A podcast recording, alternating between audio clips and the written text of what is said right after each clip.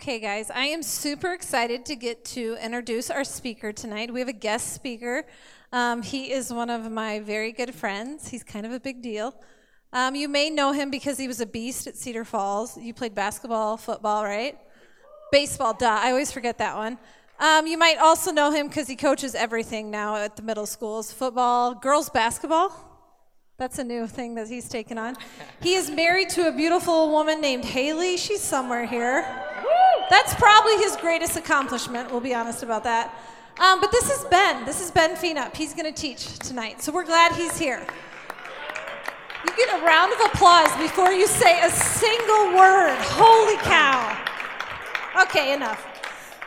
Um, so we are in this storybook uh, series where we are learning about Jesus and what the Bible tells us about God, and that the Bible tells us that God is pursuing us all, and that it's the same story that God's always told throughout history, that people mess up and that He rescues them over and over. So we're going to do that tonight. I'm going to read this to start God's rescue plan. The Bible isn't a book of rules or a book of heroes. The Bible is most of all a story. It's an adventure story, and although there's lots of stories in the Bible, they are all telling one big story. And it takes the whole Bible to tell this story the story of how God loves his children and how he comes to rescue them. You see, no matter what, in spite of everything, God would love his children with a never stopping, never giving up, unbreaking, always and forever love. And although they would forget him, and run from him. Deep in their hearts, God's children would miss him always, and, they'd run, and they would long for him, lost children yearning for their home.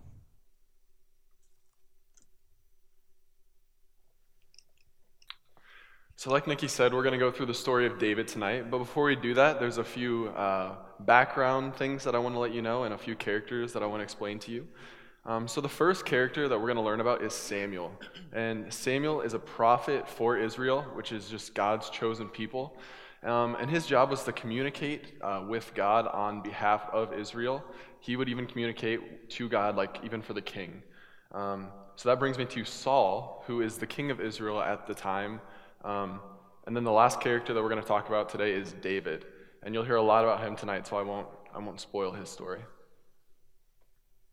Saul was the king of Israel, and he seemed like a good king at first. But he, he became proud and he stopped listening to God. He didn't obey God or love God with his whole heart. Saul can't help me with my plan, God said. I need a king who loves me and will teach my people to love me. I need a true king. God had just the one in mind. Go to Bethlehem, God told Samuel. You'll find the new king there. Samuel's job was to listen to God and tell people what God said. So Samuel went to the little town of Bethlehem, and God told him to go to Jesse's house. God was going to choose one of Jesse's sons to be the new king. Well, Jesse had seven strong sons. Now, in those days, if you were going to be the king, you didn't have to be the richest or the cleverest. You had to look like a king, which meant you had to be the tallest and the strongest. So Samuel asked Jesse to bring him each son in turn, and Jesse brought the oldest, tallest, strongest son. This must be the new king, Samuel thought. He looks like a king. But God didn't choose him. You're thinking about what he looks like on the outside, God told Samuel. But I'm looking at his heart, what he's like on the inside. So Jesse showed Samuel his next oldest, tallest, strongest son. But God didn't choose him either. In fact, God didn't choose any of the seven sons. Samuel said, Is that all? Jesse laughed. Oh, well, there's the youngest one, but he's just the weakling of the family. He's only teeny. Bring him, said Samuel. Jesse's youngest son came running up, and God spoke quietly to Samuel. This is the one. His name was David. He has a heart like mine, God said. It's a heart full of love. He will help me with my, my rescue plan, and one of his children's children's children will be the king, and that king will rule the world forever. Now, David knew nothing about being king. He was simply a shepherd boy. You will be the new king one day, Samuel told him. And sure enough, when he grew up, David became king. God chose David to be king because God was getting his people ready for an even greater king. See, once again, years later, God would say, Go to Bethlehem. You'll find the new king there. And there, one starry night in Bethlehem, in the town of David. Three wise men would find him. So, David, he was just a small, scrawny shepherd boy, but he was anointed to be the king of Israel someday by Samuel. Not long after this, he was called upon to fight the giant Goliath. Many of you probably know this story and know that David ends up killing Goliath. However, you may not know that God prepared David for that fight by sending a lion and a bear to attack his flock of sheep, and David had to kill a lion and a bear to save his sheep. It's crazy how God used David's day to day life to prepare him to fight Goliath and save Israel. David became a great king, but he wasn't perfect. He even got a married woman pregnant and had her husband killed so, he, so she could be his wife. Throughout all this, God was working. So, as Ben said, David was a shepherd. But when God looked at him, he saw a king. Sure enough, when David grew up, that's just what he became. And David was a great king. He had a heart like God's, it was full of love. Now, that didn't mean he was perfect, because he did some actually terrible things. He even murdered a man. No, David made a huge mess of his life, but God can take even the biggest mess and make it work in his plan. I need a new heart, Lord, David prayed, because mine is full of sin. Make me clean inside. God heard David's prayer. He forgave David and he made David a promise. I will make you great, David, and one day a king will be born into your family, and he will heal the whole world. David wrote songs of prayers to God. They were called the Psalms. And God gave David these songs to sing to his people so they would know that he loved them and would always look after them like a shepherd loves his sheep. And one day, God was going to do something that would inspire thousands upon thousands of new songs. God was going to show his people once and for all just how much he loved them. Another shepherd was coming, a greater shepherd, and this shepherd was going to lead all of God's lambs back to the place where they had always belonged, close to God's heart.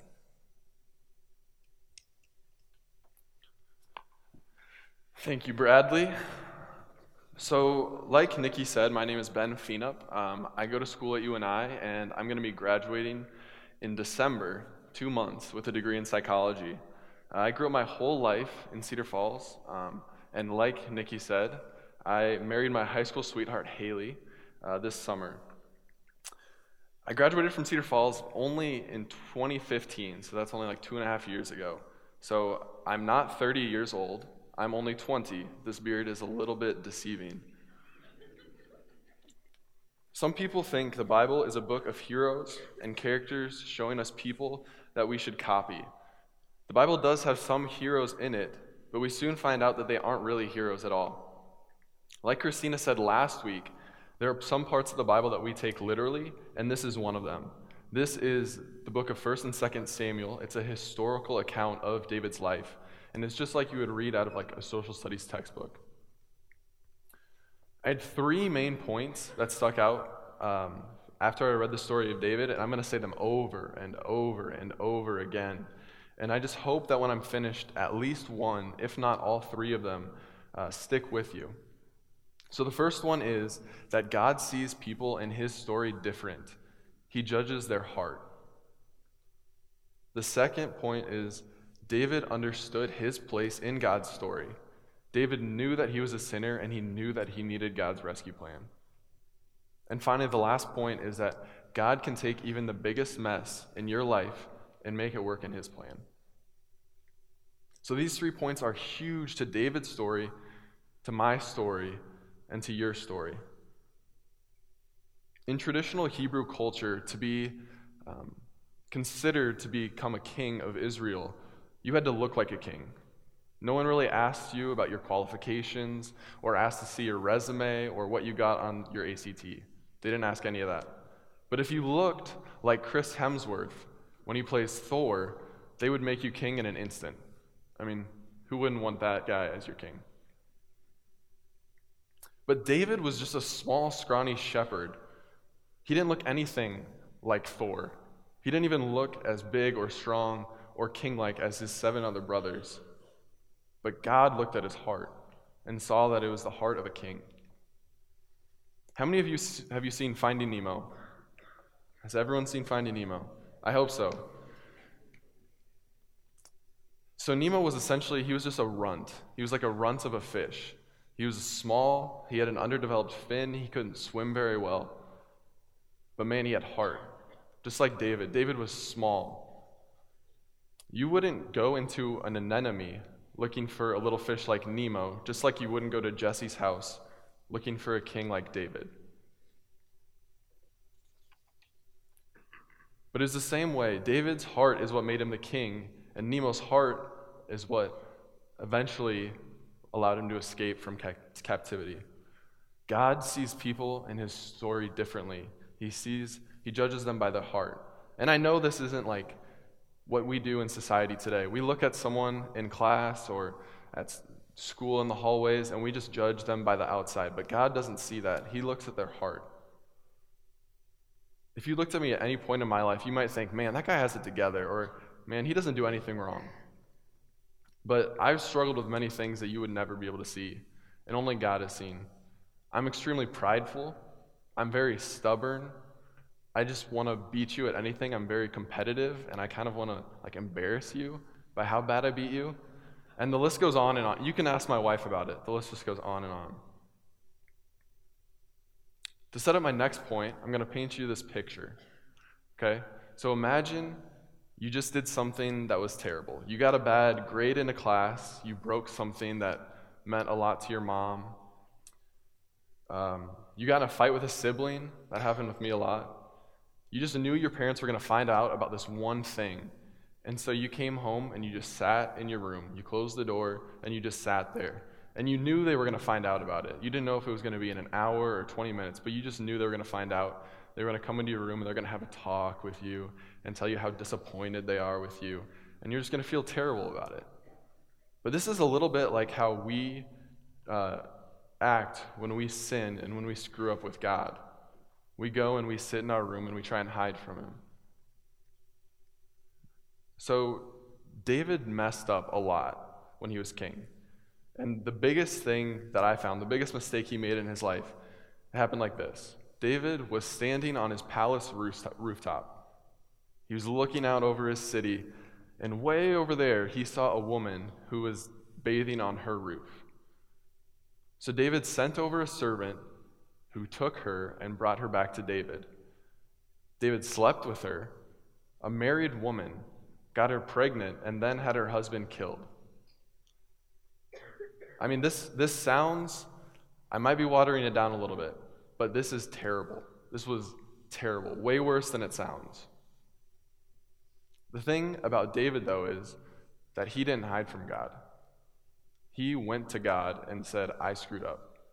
He didn't wait for God in his room to tell, for God to tell him how disappointed he was in him. So this leads me to my next point. David understood his place in God's story. He knew he was a sinner who needed God's rescue plan. He knew he couldn't do it on his own. David wrote most of the book of Psalms. Um, and Psalms are songs or prayers or hymns written to God. And in Psalm 51, this is what David wrote. He wrote this right after he committed this act. He said, Have mercy on me, O God, according to your unfailing love, according to your great compassion, blot out my transgressions, wash away all my iniquity, and cleanse me from my sin. For I know my transgressions and my sin is always before me. Against you, you only have I sinned and done what is evil in your sight. So you're right in your verdict and justified when you judge. David went to God and said, God, have mercy on me. Forgive me. I screwed up. And then he went on to say, Create in me a pure heart, O God, and renew a steadfast spirit within me. Do not cast me from your presence or take your Holy Spirit from me. Restore to me the joy of your salvation and grant me a willing spirit to sustain me. You do not delight in sacrifice, or I would bring it. You do not take pleasure in burnt offerings. My sacrifice, O God, is a broken spirit, a broken and contrite heart. David pleaded with God to forgive him. David pleaded with God to take his sins from him and make him pure. A lot of the time when I sin, I try and hide it from God. I try and wait in my room until he comes to find me and confronts me. And without fail, my sin is exposed. Someone will ask me, Oh, how are you doing with this struggle?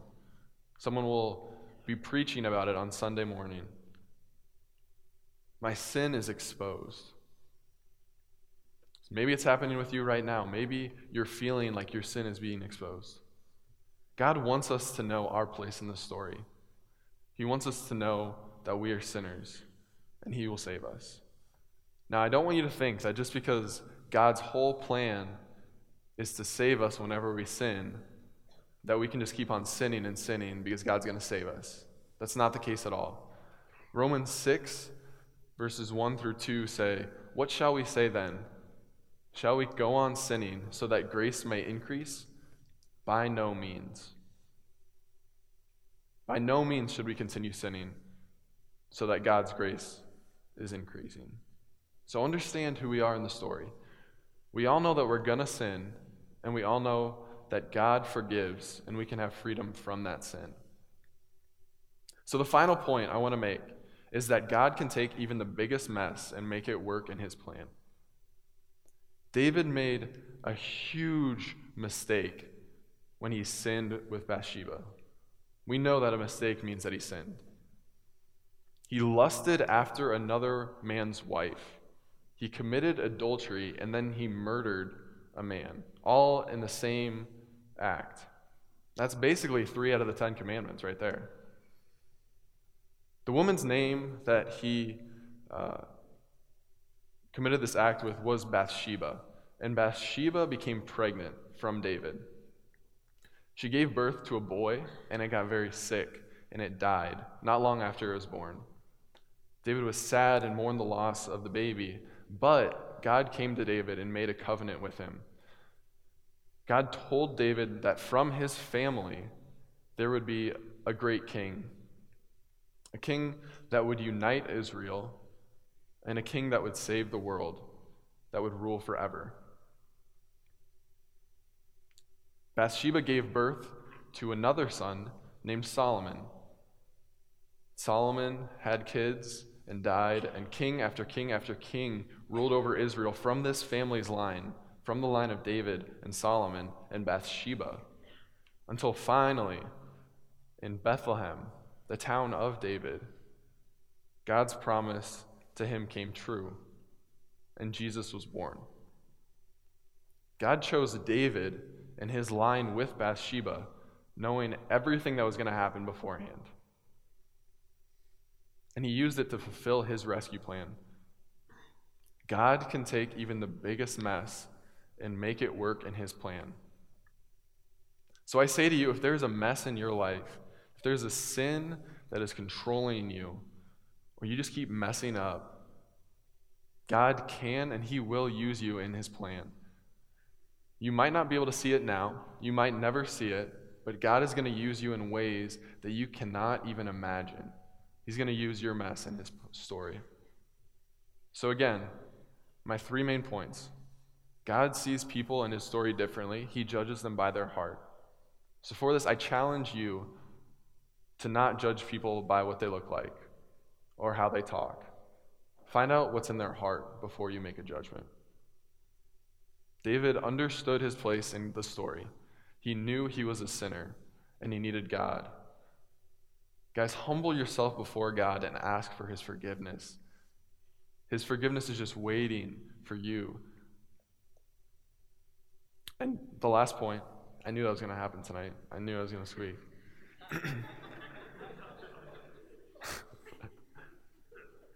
God can take even the biggest mess and make it work in His plan.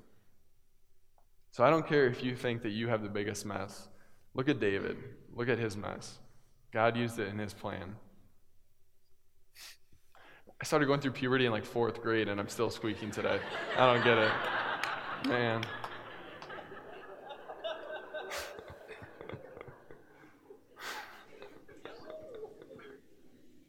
oh, man. All right. In all seriousness, if you take nothing else from tonight or even this series, Know this That God has been telling this story, the same story, throughout all of time, throughout the whole Bible. His people mess up, and he rescues them. It's the same story of David's life, it's the same story in my life, and it's the same story in your life. We sin, he rescues, he restores. Let me pray.